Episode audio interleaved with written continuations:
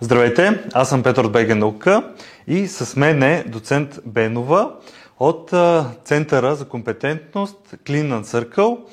Преди две седмици бях на откриването на самата постройка, която ще започва да се строи на самия център. Това е нещо, което според мен в България крайно време да започва да се случва и това е да строеш на лаборатории, на центрове за наука и вярвам, че този център ще бъде много полезен и за обществото. Ние направихме видео за откриването, може да го видите, ще сложа линк долу. Но първо, може да си представите, да кажете малко повече за вас. В коя област работите на науката? Здравейте, казвам се Евгения Бенова. В момента съм ръководител на лаборатория плазмени технологии в Центъра за компетентност. Клинет Църкъл, който е по проект Чисти технологии за устойчива околна среда, води, отпадъци, енергия за кръгова економика, финансиран по оперативна програма Наука и образование за интелигентен растеж и съфинансиран от Европейската комисия чрез структурните фондове. Завършила съм физика с специализация атомна физика в физическия факултет на Софийския университет. А, и а, общо взето, макар че не съм работила в физическия факултет, научната ми дейност е изцяло свързана с физическия факултет. Там съм правила дисертация, която беше по физика на плазмата и газовия разряд. А, хабилитирала съм се в подобна област към ВАК преди много години.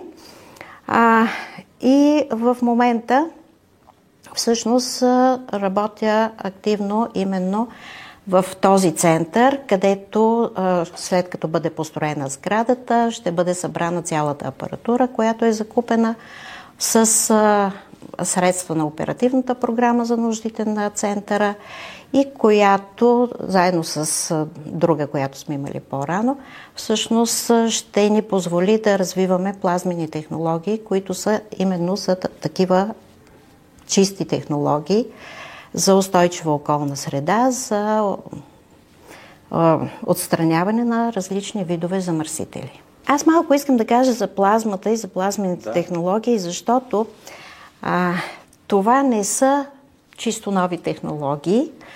В последните години обаче имат много силно развитие. А плазмата си стои някакси малко неясна и непозната, въпреки е, всички тези технологии, които се развиват. Според учените, около 99% от веществото в Вселената е във вид на плазма. Тоест, плазмата в природата е изключително много. Само, че тя е в Слънцето, звездите, нали, такива места, които ние не обитаваме. не е близо до нас. Не е съвсем така. Слънчевия вятър, който стига до Земята а, и който може да направи най-различни смущения на апаратури, микровълнова и така нататък, а, всъщност също е плазма. И ние тук на Земята го възприемаме, когато навлезе в атмосферата, като полярните сияния. Така че всъщност полярните сияния, които виждаме над нас, представляват плазма. Мълниите в всички такива бури, които се получават, също представляват плазма. Тоест и в природата около нас на Земята има такава плазма. А, плазмата обаче като лабораторни експерименти и технологии а, започва да се развива основно като а, плазма създавана при ниско налягане в разрядни съдове, тръби и така нататък. И а, тази плазма а, и тези плазмени технологии са, се използват от много-много време. А, плазмата при атмосферно налягане а, е, както мълниите, доста по- високотемпературна, с едни такива характеристики, които не изглеждат удобни за ползване и за технологии.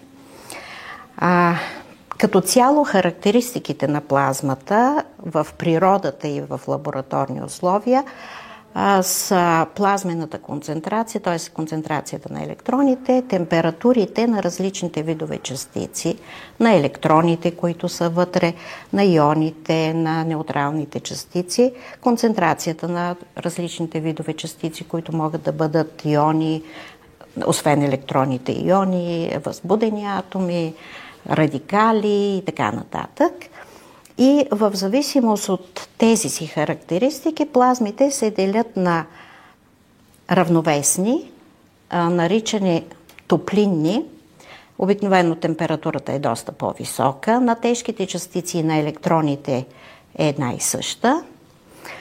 А не топлинните плазми са всъщност неравновесни плазми, при които електроните имат доста по-голяма енергия и съответно температура, ако можем да дефинираме в неравновесната система, отколкото тежките частици.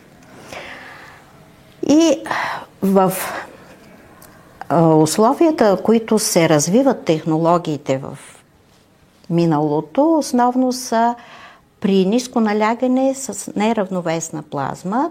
Такива технологии с плазмено ецване, отлагане на тънки слоеве и така нататък, mm-hmm. които се, широко се използват в микроелектрониката.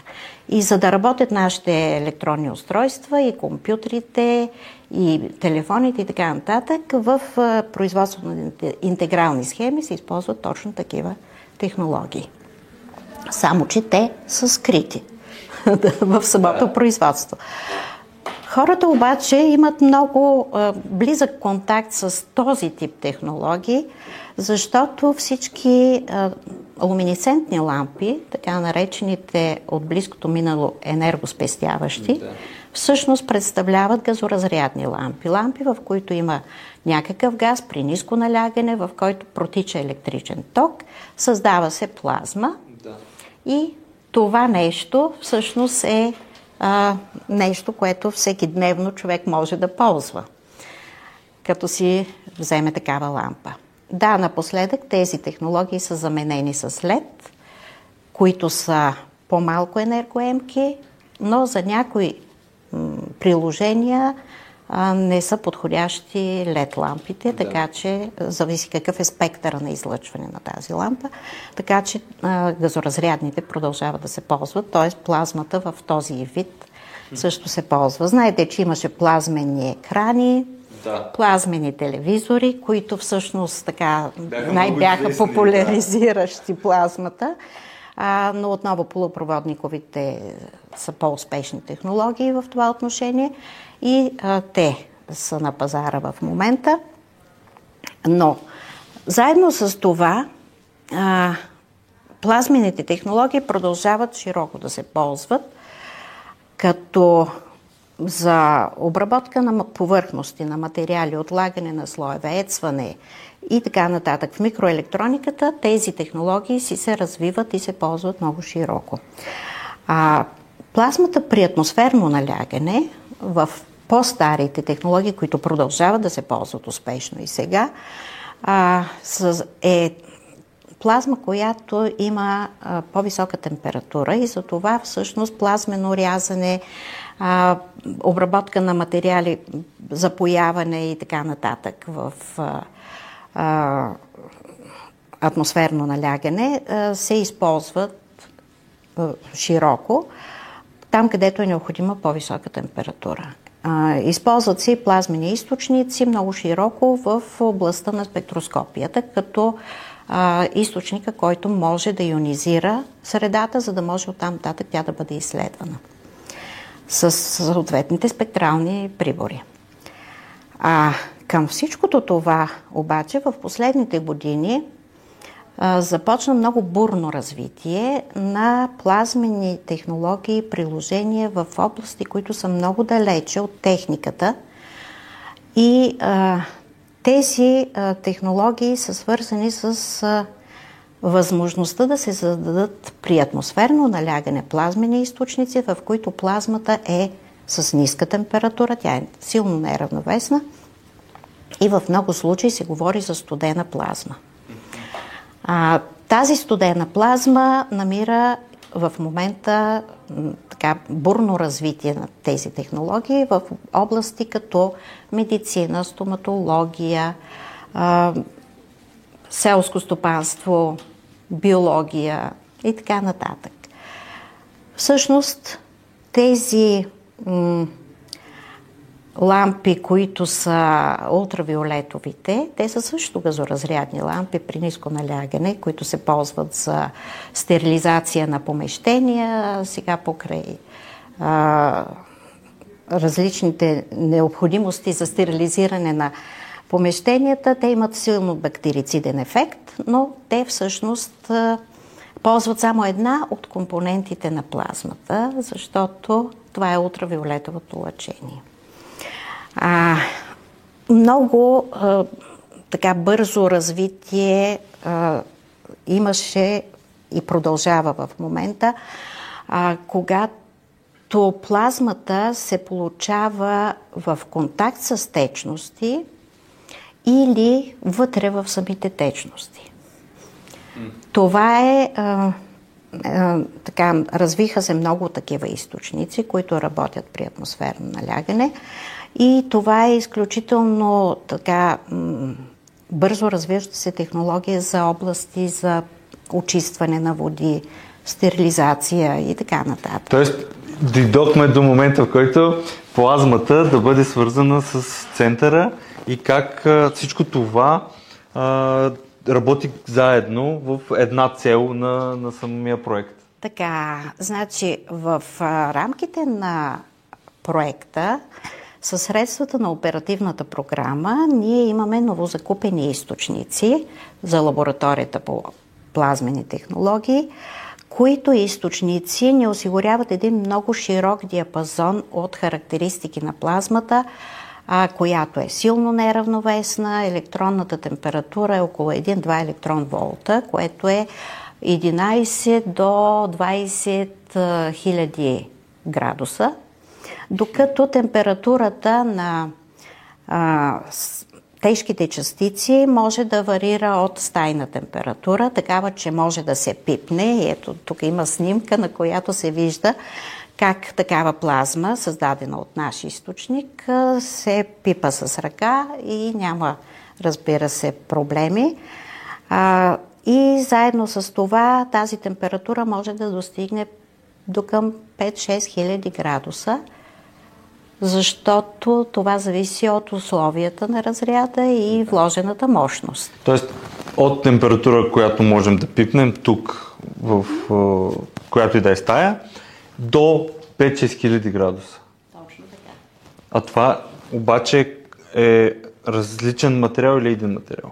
А, значи плазмата, която ние създаваме е най-често в аргон, неутрален газ, нали, инертен а, който а, в зависимост от това какъв източник използваме и какви разрядни условия, с каква вложена мощност, можем да получим най-различни параметри на плазмата. А, и други колеги работят с този тип източници. А, преди време колеги от Франция ме питаха на една конференция как постигате тази ниска температура, защото те работят с абсолютно същия източник, но не могат да паднат под 1000 градуса. И как нали, имаме такива възможности да пипна, някой да пипне плазмата. Аз им отговорих на шега, че всъщност има много смел докторант, който си е сложил пръста там, но действително плазмата има температура, която е под 40 градуса.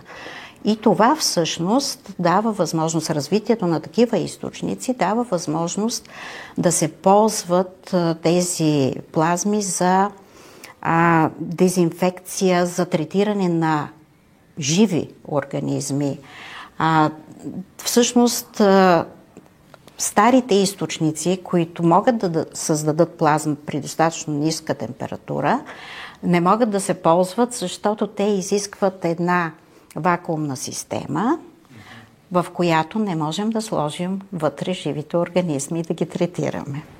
Докато в този случай, когато имаме плазмени източници, работещи при атмосферно налягане, т.е. вие можете да го пипнете, А, в същото време а, температурата е достатъчно ниска, може да се ползва и за тези цели, т.е. да третираме. А, и съществуват вече преминали м- медицински изследвания и а, използвани в, за нуждите на стоматологията такива източници. Не са у нас все да. още, но такива ги има. Да, това, това е много, много полезно. А как, как ще помогне тази сграда, сега, която, ще, която се строи, за още по така, така, добрата научна работа? О, тази сграда ни е абсолютно необходима. Абсолютно необходима ни е, защото всъщност се предвижда а, цялата закупена със средства на оперативната програма апаратура, включително нашите плазмени източници и най-различните уреди, които има за диагностика, защото трябва и такава да се прави. Анализите са също много важни. Да бъде поместена там и да се работи в синергизъм заедно а, с а, колегите, които осъществяват а, тези а, анализи, за да може да се проследява какво точно се случва в плазмата. Сега, а, аз а, ще кажа малко още за плазмата, да, да. защото, а, както ви казах, в тези лампи, които се използват а, за ултравиолетово лъчение, а, се използва само една от съставките на плазмата. А плазмата е една много сложна, многокомпонентна система, в която а, освен електроните и ионите, които са получили, разбира се, има електромагнитно поле, има ултравиолетово лъчение и видима светлина, има различни видове радикали, които се получават в резултат на процесите вътре в плазмата и а, разбира се топлинна компонента, в зависимост от температурата на плазмата. И когато тази плазма взаимодейства с а, водата, например, или с някаква течност, в областта на взаимодействието се получават допълнително много силно активни химични радикали, реактивни кислородни и реактивни азотни радикали, частици, като ОХ радикалите, атомарен кислород, азот, азотни оксиди и така нататък. И това всъщност са тези частици, които въздействат върху бактериите, вирусите, т.е. могат да се ползват за дезинфекция. А, освен това, а, тези частици в крайна сметка се използват във всички процеси за подобно очистване и дезинфекция. Само, че те се внасят допълнително с използването на различни други химикали. Да. Тоест, така или иначе, се получава допълнително замърсяване. Плазмата избягва точно този момент. Частиците въздействат едновременно и ултравиолетовото лъчение, електроните и, и радикалите, всички тези заедно въздействат и заедно с това а, не. А можем ли това нещо от научен експеримент да го приложим в ежедневието? И, и кога ще може да се случи това? Да, точно и тук стигаме вече до това, което трябва да се случва в лабораториите на центъра. Всъщност ние и в момента работим, а, но а, много по-масштабни ще бъдат изследванията, когато лабораториите бъдат вече изградени и оборудвани с тази апаратура. Част от нея предстои да се закупи още, но друга е вече закупена и ние сме активно работещи в момента. Само да кажем, че горе-долу около година ще се строи сградата. Да, очаква се следващото лято сградата да бъде готова. Да. Много, много се надяваме всички, защото за нас е много важно това да се случи. Да. А, така, такива приложения, за, по които ние работим, които са важни за а, развитието на тези технологии са а, плазмено третиране на отпадъчни води, които съдържат устойчиви органични замърсители. А, третиране на отайки, акумулирали опасни замърсители. Третиране на води от болнични заведения. Там знаете, че това е съвсем специализирано и може и да има и много необходимо, да. А, допълнително третиране на води за питейно-битови цели, за да не се получи някакво замърсяване. А, така че това са точно на центъра задачите и това, по което ние работим в момента и те първа ще работим. И а, това е в частта води. А, ние развиваме и смятаме, че ще успеем да направим действащи технологии за третиране с а, нашите партньори от Софийска вода, с които се работи заедно в тези области и много се надяваме, че всъщност вместо да се закупуват подобни технологии, които в момента също не са направени, те сега се развиват, ще можем да предложим наша технология, за да бъде въведена тук. Това е много хубаво, че има и толкова важен компонент и това е бизнес, който всички в София сме по един или друг начин зависими. Софийска вода. А, така че а, това, това е много хубаво как науката работи с а, директно приложение в бизнеса, а този бизнес не е някакъв, нали, какъв да е бизнес, а това е осигуряване на питейна вода за всеки един човек.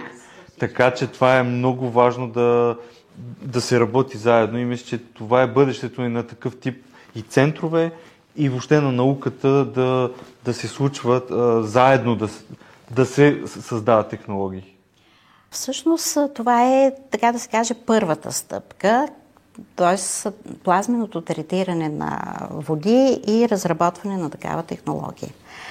А, центърът ни е за кръгова економика и в момента а, имаме така перспективи, аз ще кажа след малко и защо, но имаме перспективи да се използват такива плазмени технологии, а, за да може от отпадъци да се получават а, различни енергоносители и заедно с това да се а, а, намали замърсяването, т.е. обикновенно с плазените технологии може да бъде получен а, някакъв синтетичен газ като енергоносител и а, твърди вещества, стъклообразни най-често, в вид, а, който е годен за използване в строителството, например. И всъщност отпадъците за да бъде наистина кръгова економиката, отпадъците не трябва да се разглеждат като а, буклук, буклук се който се просто. чудим какво да го направим, защото той замърсява, а като ресурс, от който могат да бъдат получени такива енергоносители и материали, които да се влагат по-нататък в други дейности. По този начин наистина ще се получи кръгова економика. Това е, много Това е нашата амбиция. Плазмените технологии са показали, че могат да се справят с подобни неща, с подобни задачи, защото и това е което най-много и най-бързо се развива в момента, защото, например, за намаляване на въглеродните емисии, в момента мой бивш студент и колеги в Нидерландия работят по получаването на енергоносители от въглероден диоксид. Това е много, много интересно. Така че Точно... работи се много, на да много не се места. А да заработи в съвсем... Значи не мисля, че а, човешкото развитие може да бъде спряно, като спрем да използваме най-различни неща. Да, точно. А всъщност това, към което трябва да се стремим, е това, което е отпадък, да се превърне в суровина. Да, абсолютно. И ние сме доказали вече, че много неща могат да се случват по този начин. А, науката много бързо се развива. А, няма нищо общо с това, което се случва, примерно да кажем, преди 50 години.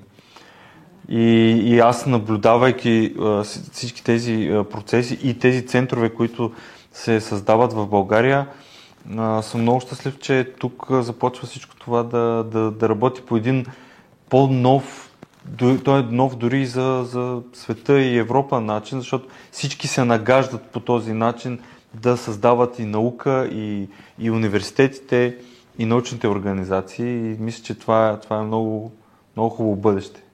Така е, ние всъщност сме на гребена на вълната. Нашия център всъщност е а, един не само тук е локално нали, в България работещ на гребена на вълната, а ние в момента имаме и други проекти.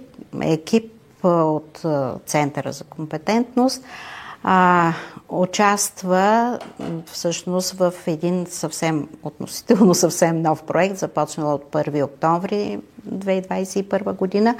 Проекта Promises, който а, има за цел предотвратяване на разпространението на трудно разградими органични химикали в системата почва от айка вода за кръгова економика, Софийския университет е а, българския партньор. А той е европейски а, по хоризонт, нали? Той е европейски проект по Хоризонт 2020 а, и е в рамките на Зелената сделка. Да. Така че той е точно в тази област и в тази насока, защото като ни произвеждат производителите различни а, изделия, ние искаме те да бъдат устойчиви. Това е хубаво, те трябва да бъдат устойчиви, здрави и, и така нататък. Обаче в момента, в който те се превърнат в отпадък, те са също така устойчиви. Да. И те се разпространяват в околната среда и не се разграждат.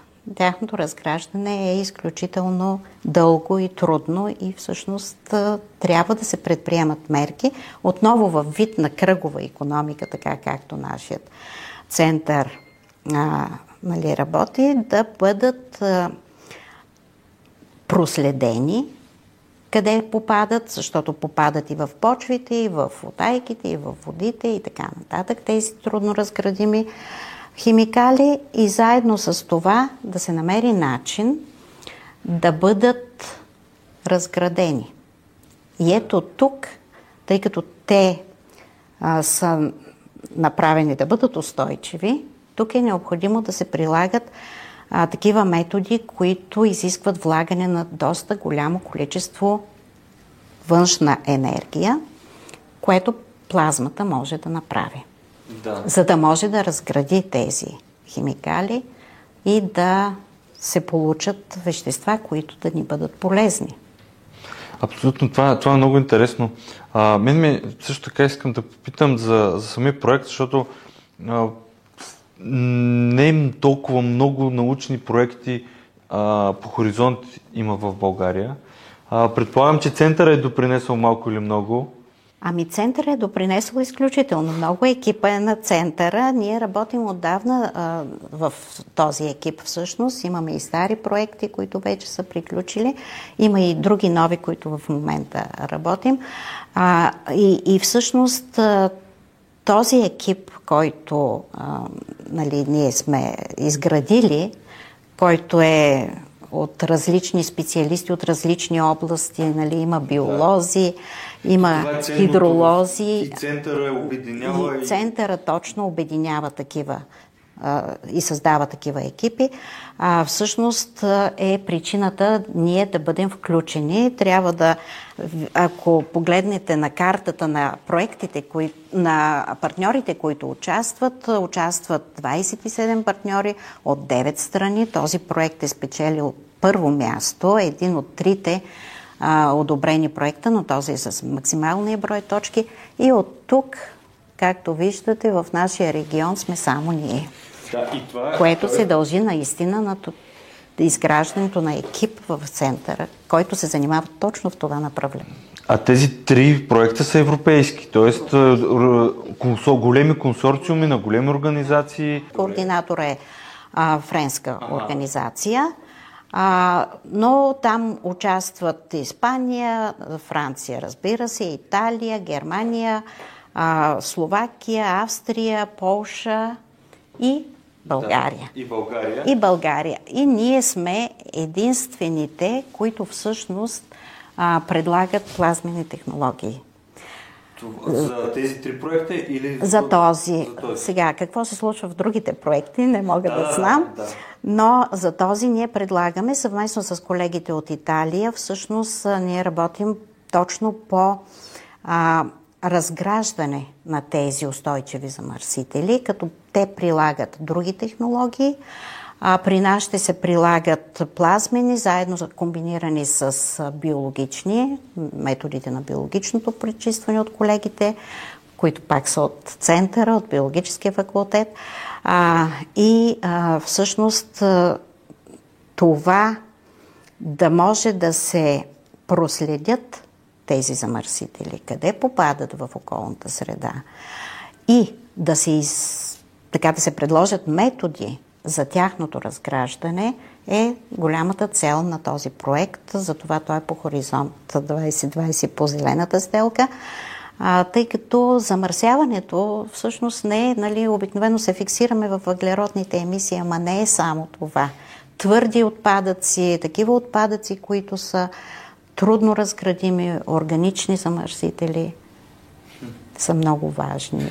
Като крайна цел, какво ще се постигне за науката и за обществото?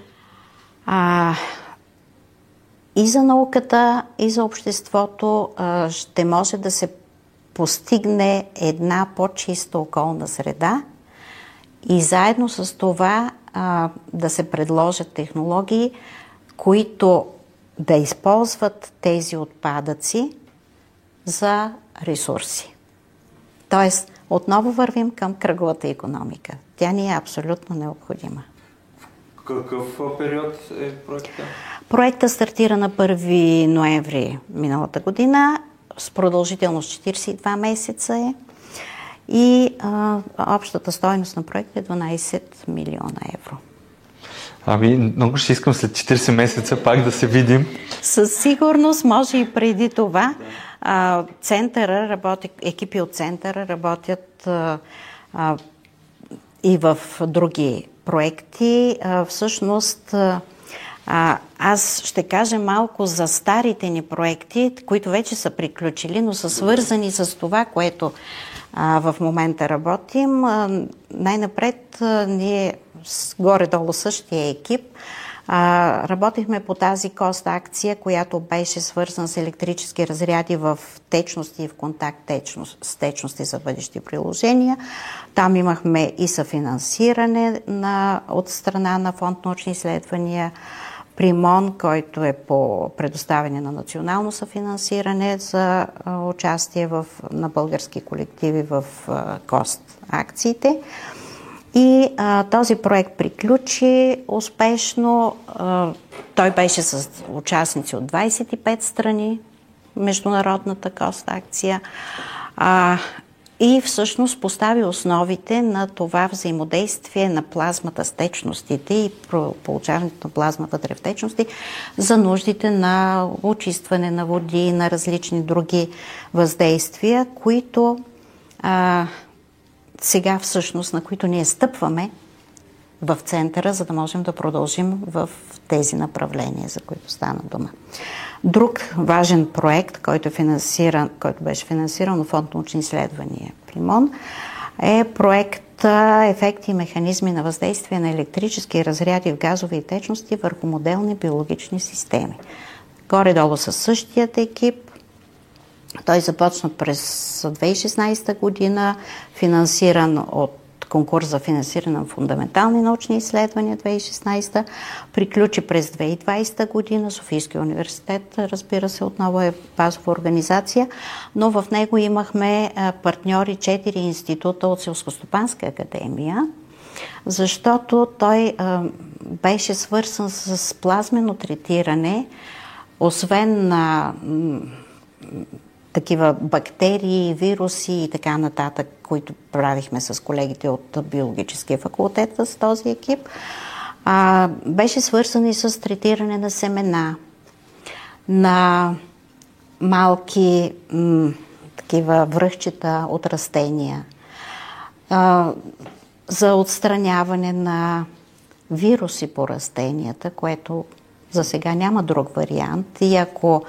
колегите продължават да работят по тази тематика и ако се окаже, че а, в новите растения, които те залагат и те се развиват, а, няма такъв вирус, това ще бъде един изключителен пробив. Да, доста интересно. А, та, та всъщност областите наистина са страшно много. А, и а, два нови кост, две нови кост акции започнаха, в които нашите екипи участват, екипа на центъра, пак Софийския университет е а, партньор в а, тях. А, но м, единият е плазмени приложение в, за интелигентно и устойчиво земеделие, което всъщност е продължение на досегашната ни работа по проекта на а, фонд научни изследвания, който между другото завърши а, с много добра оценка. И а, в а, този проект, разбира се, отново имаме и партньори от Селско-стопанска академия, два партньора от България. Обикновенно такава е схемата. Се допускат до два партньора. Един е Софийски университет, другия Селско-стопанска академия. А другият в момента течаща кост акция, в която ние участваме, е в областта на плазмената медицина и тя така преведено на български е терапевтични приложения на студената плазма в медицината. А, където също сме нали, Софийски университет а, с екипа на Центъра за компетентност Клинен Църкъл и а, партньори, т.е. другия участващ партньор от България е Медицинския университет София, където всъщност работи мой бивш докторант. Супер. А, така ние продължаваме този екип да работим, независимо от къде се намират моите бивши докторанти. Тук може да се видят колегите от Центъра за компетентност, разбира се, с ръководителя на Центъра, професор Яна Топалова. Започна това сътрудничество преди много години и продължава в този интердисциплинарен екип. И колегите от нейни, нейните така, нейната област, биологията, които са доцент Йована Тодорова, главен асистент Ивайло Йотинов сега ще разширяваме екипа с още хора, защото имаме много задачи, по които да работим. Моите бивши докторанти, които не са в Софийския университет, главни асистенти в други висши училища, но те също продължават да работят в този екип.